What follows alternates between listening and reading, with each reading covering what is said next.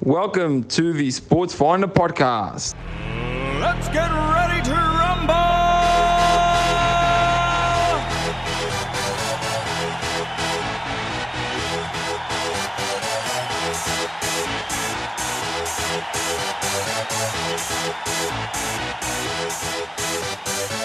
Y'all ready for this?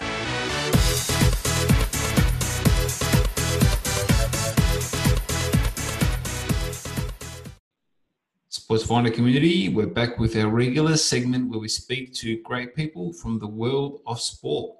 And today it is no different. I have Mr. Chris Walker with me. Chris, welcome to the show, buddy. How are you? I'm doing well today. Thanks for inviting me on, and I'm excited to be talking with you. My absolute pleasure, sir. Chris, before we get into your current p- position and what you do day in, day out, let's go back in time. Uh, who was Chris as a young man at school? Um, great question. Um, as a young kid, uh, very energetic, uh, very outgoing, um, also very hyperactive as well. So um, a lot of got got channeled into sports and athletics. So that's really kind of where my uh, participation and, and fandom began. Um, on top of the fact that both of my parents um, are born and raised in Birmingham, Alabama. So um, being born and raised in Gainesville, Florida, um, growing up a huge college athletics fan um, between Alabama and UF. So um, I'll just kind of fast forward to college. Uh, went to the University of Florida, uh, majored in uh, sport management, and I don't know if I necessarily had a reason as to why I wanted to work in sports and entertainment. Um, only for the reason that I just thought it would be a really cool not job, but also career and industry to be a part of. So, um, you know, through that, being able to work inside the University of Florida Athletic Department, um, developing connections there, developing relationships, things of that nature. And then I decided to take uh, my educational path a little bit further and actually go to uh, the University of Alabama, uh, where my parents went uh, to go get my uh, MBA in strategy. And that's really where I kind of got down to what exactly is it that I want to do in the sport industry. And so I'll kind of make a long story short, but you know, I really identified that I wanted to help people. Um, I wanted to establish long-term relationships, and I wanted to have fun in the process. And through that is where I got connected with Crimson Tide Sports Marketing. Um, that was part of the Learfield Sports family, um, and being able to work with that team while I was in school up there. Um, fortunately enough, um, I was able to get connected to Learfield Sports headquarters out in Plano, Texas. Um, and it was a little bit of kind of luck meets opportunity meets preparation, um, and, and, taking some action there where you know I was able to get into a program out in Plano, Texas, um, really just kind of as a I guess what you would call a, a, corporate sales intern, but really it was just having line of sight access to the executives that were based there, uh, the national partnerships team, uh, business analytics, uh, things of that nature. So it really just kind of furthered my love and you know devotion um, when it came to corporate partnerships. So this was all going on from May 2012 to October 2012, and that's when one of the VPs um, inside the corporate office decided I was ready to actually start selling. And they thought the best place for me would be to go up to the University of South Dakota in uh, Vermillion and uh, sell corporate partnerships for uh, South Dakota Coyotes.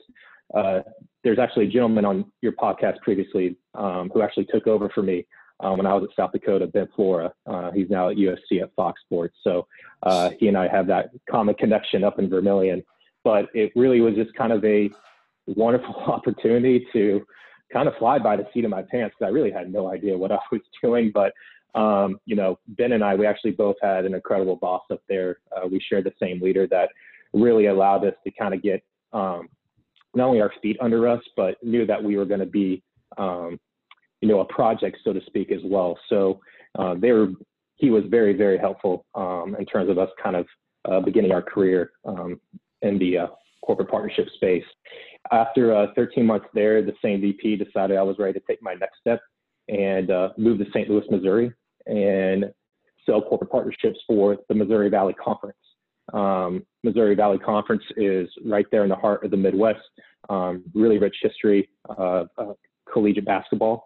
And so for there for two years, um, selling corporate partnerships for the conference, um, encompassing their men's and women's basketball tournament that was based in St. Louis, um, and had you know a lot of success there. But you know, always in the back of my mind, I wanted to um, you know work in professional sports, and specifically, uh, I really wanted to work for the Orlando Magic. Uh, they're my favorite professional team growing up uh, here in Florida.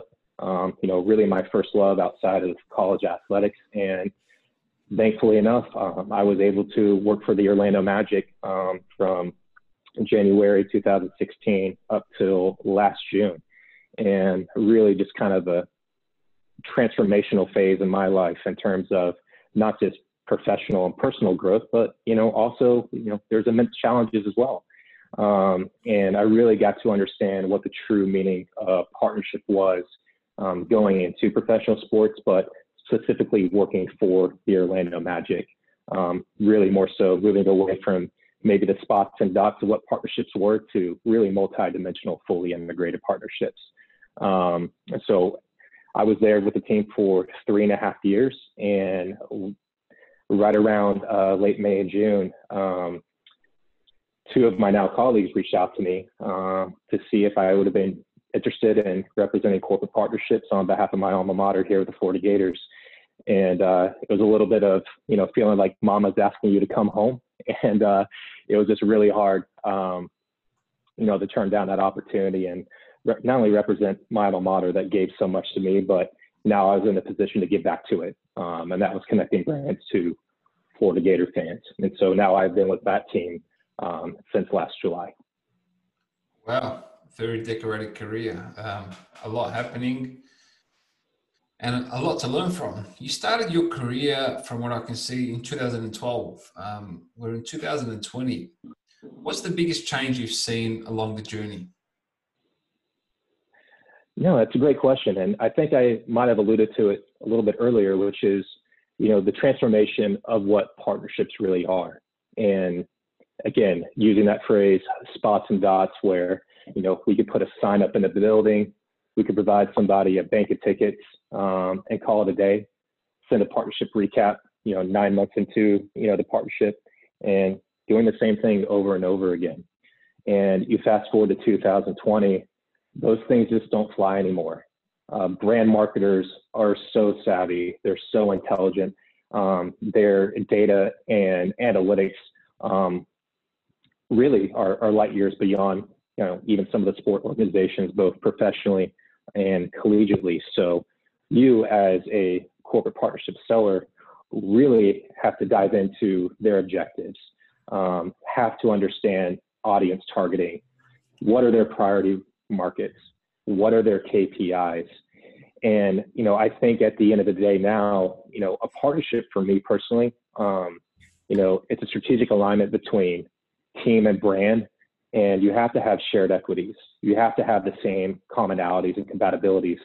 And rightfully so, you're trying to deliver value to your fans. Um, and it should be multidimensional.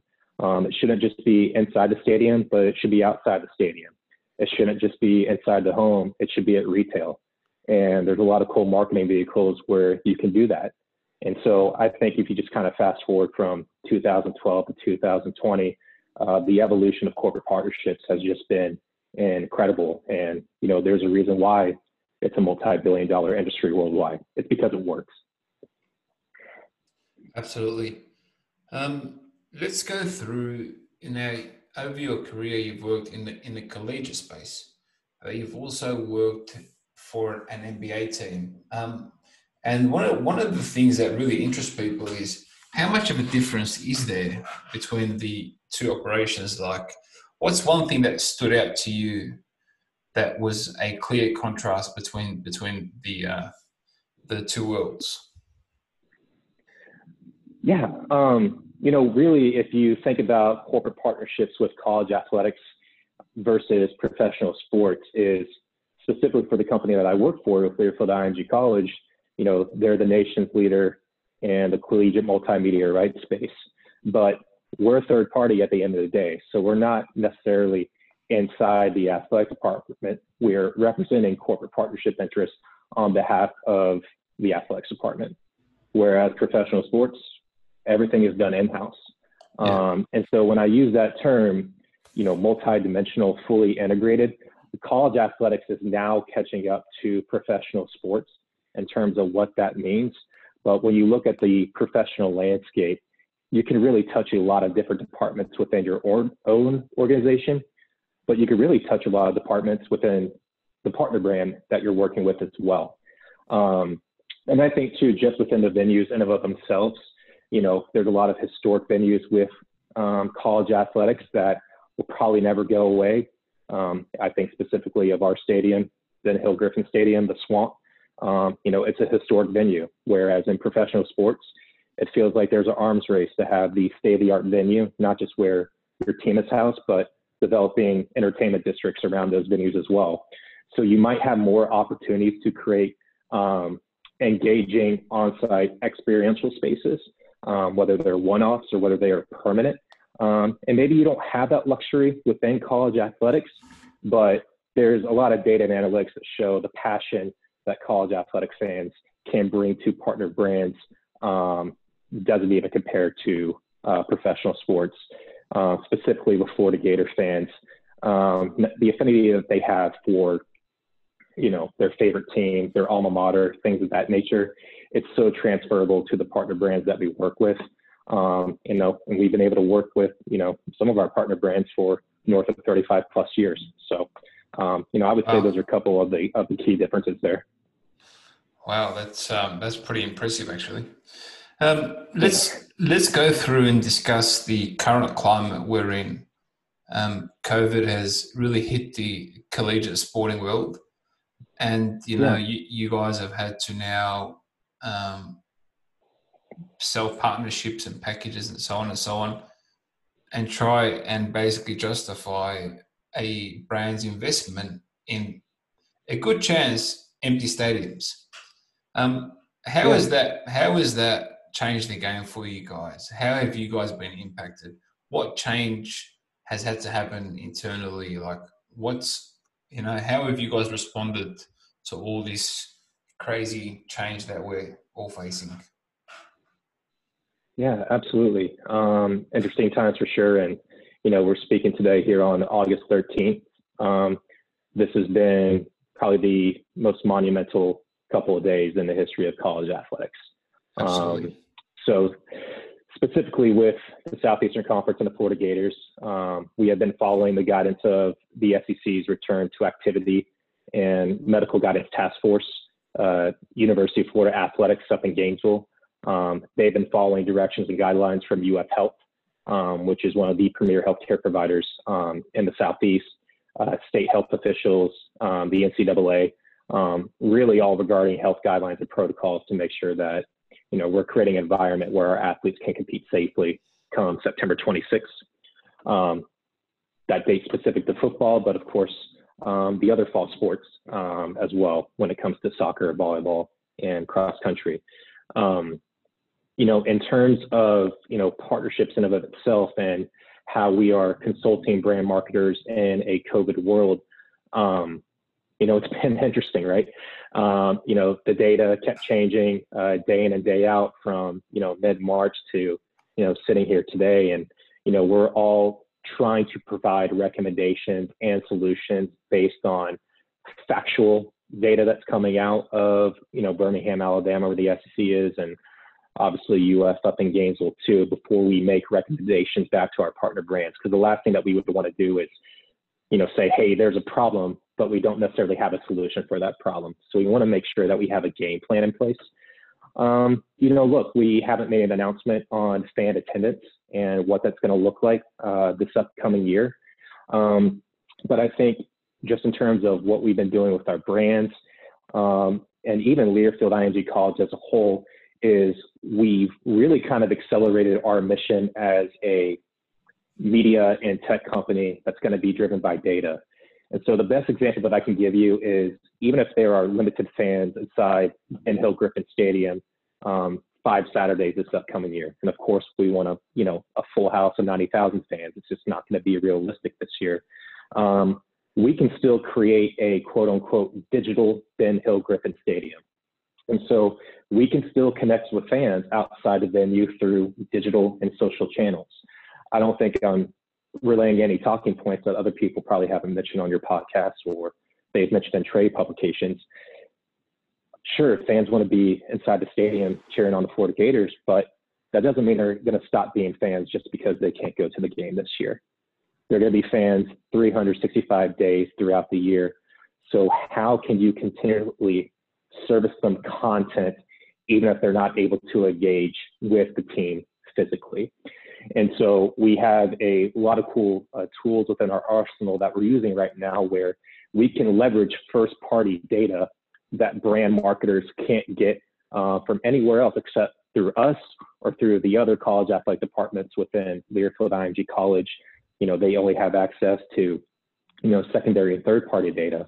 We can mine that data, leverage it, service it back to the partner brand so they can get hyper focused in terms of not just quantity of impressions, but the quality of impressions towards Florida Gator fans um, as they continue their consumer journey on the internet. And so, you know, we're really recommending um, that brands tie into the intellectual property of the Florida Gators so that we can service them co-branded ads, you know, as they're visiting Bleacher Report, Yahoo Sports, ESPN. And those are things that are certainly measurable, trackable, real-time data that we can deliver back to the brands. Um, so that's just on the digital strategy front, but social too. Um, really looking at it through the lens of storytelling, um, providing fans access to Florida Gators content that they can't get anywhere else unless they're following us on Facebook, Twitter, and Instagram. So, you know, as events were canceled this spring, um, you know, we were able to mitigate a lot of those things over to digital, to social. Uh, we were able to reproduce old radio broadcasts of historic games um, in Florida Gator athletics history um, and service some um, radio spots, uh, not just through our radio affiliates here in the Sunshine State, but also online as well.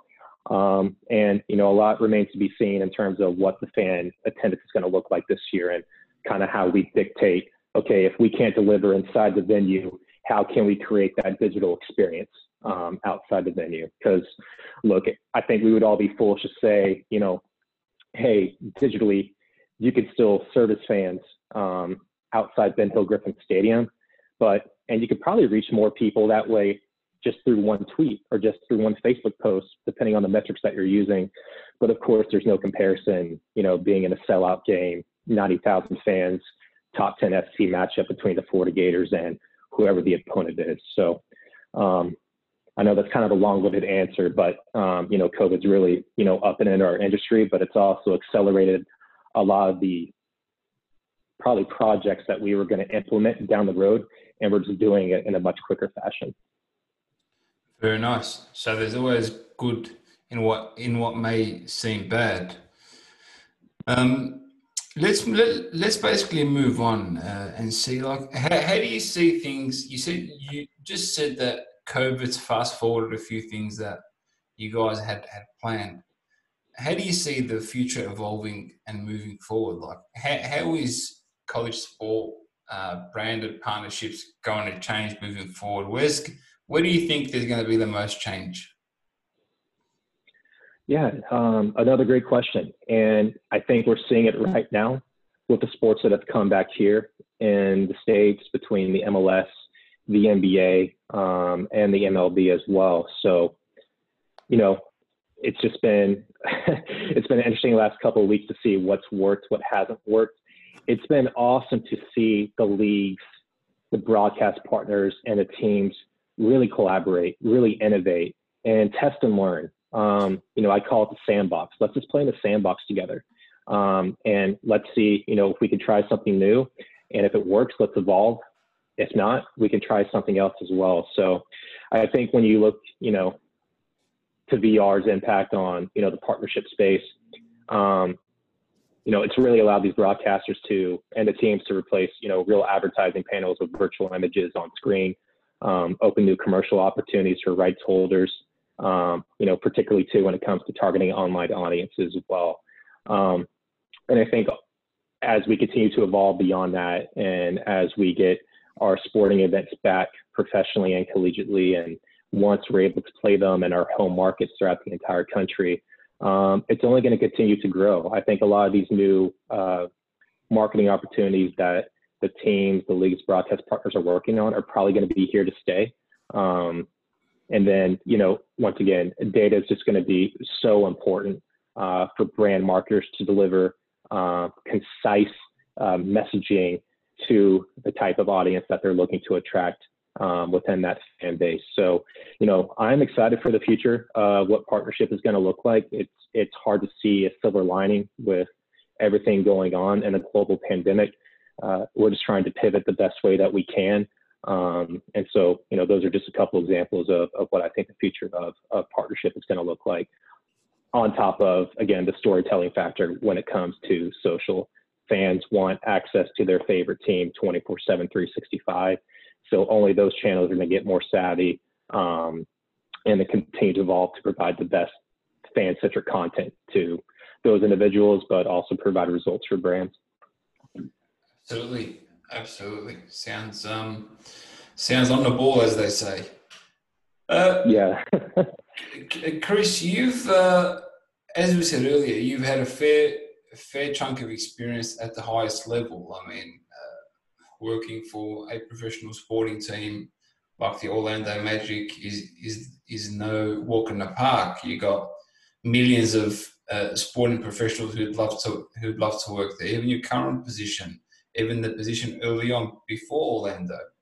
What's I mean, if you're looking back now and you're and you're a young college student again, trying to come through and build a career in sport, what's three tips you would give to somebody trying to build a career in sport? It's very difficult to answer that in a COVID world because I've been asked that question before, and I'm really trying to empathize with what they're going through and knowing that I've never had to go through that. And so, you know, thinking about tips that you can provide people that are trying to break into the industry, um, it's probably even more so now competitive than ever before. Um, not just maybe positions or internships that have been lost because of this, but unfortunately, people that have lost their own jobs within different industries may be looking to try to break into sports at a certain point. Um, but again, just going back to college students in and of itself, um, you know, obviously now is going to be a great time to develop your brand. Um, and what I mean by that is trying to create meaningful relationships with individuals that are in the partnership space. Um, and the best way to do that, obviously, is, is through LinkedIn. Um, but you just got to take that first step. Um, I think there's a lot of apprehension at times of, you know, should I reach out to, you know, this person within this department or that person within that department? I always just say shoot high, go for the CEO, go for an executive, um, and see what happens there. Um, you know, I would say probably the second point being too is there's probably a lot of college students that are just applying for any and all positions. And not that that's not a bad strategy, but I would also just be very careful too um, in terms of maybe applying for every position that might be available with one specific team.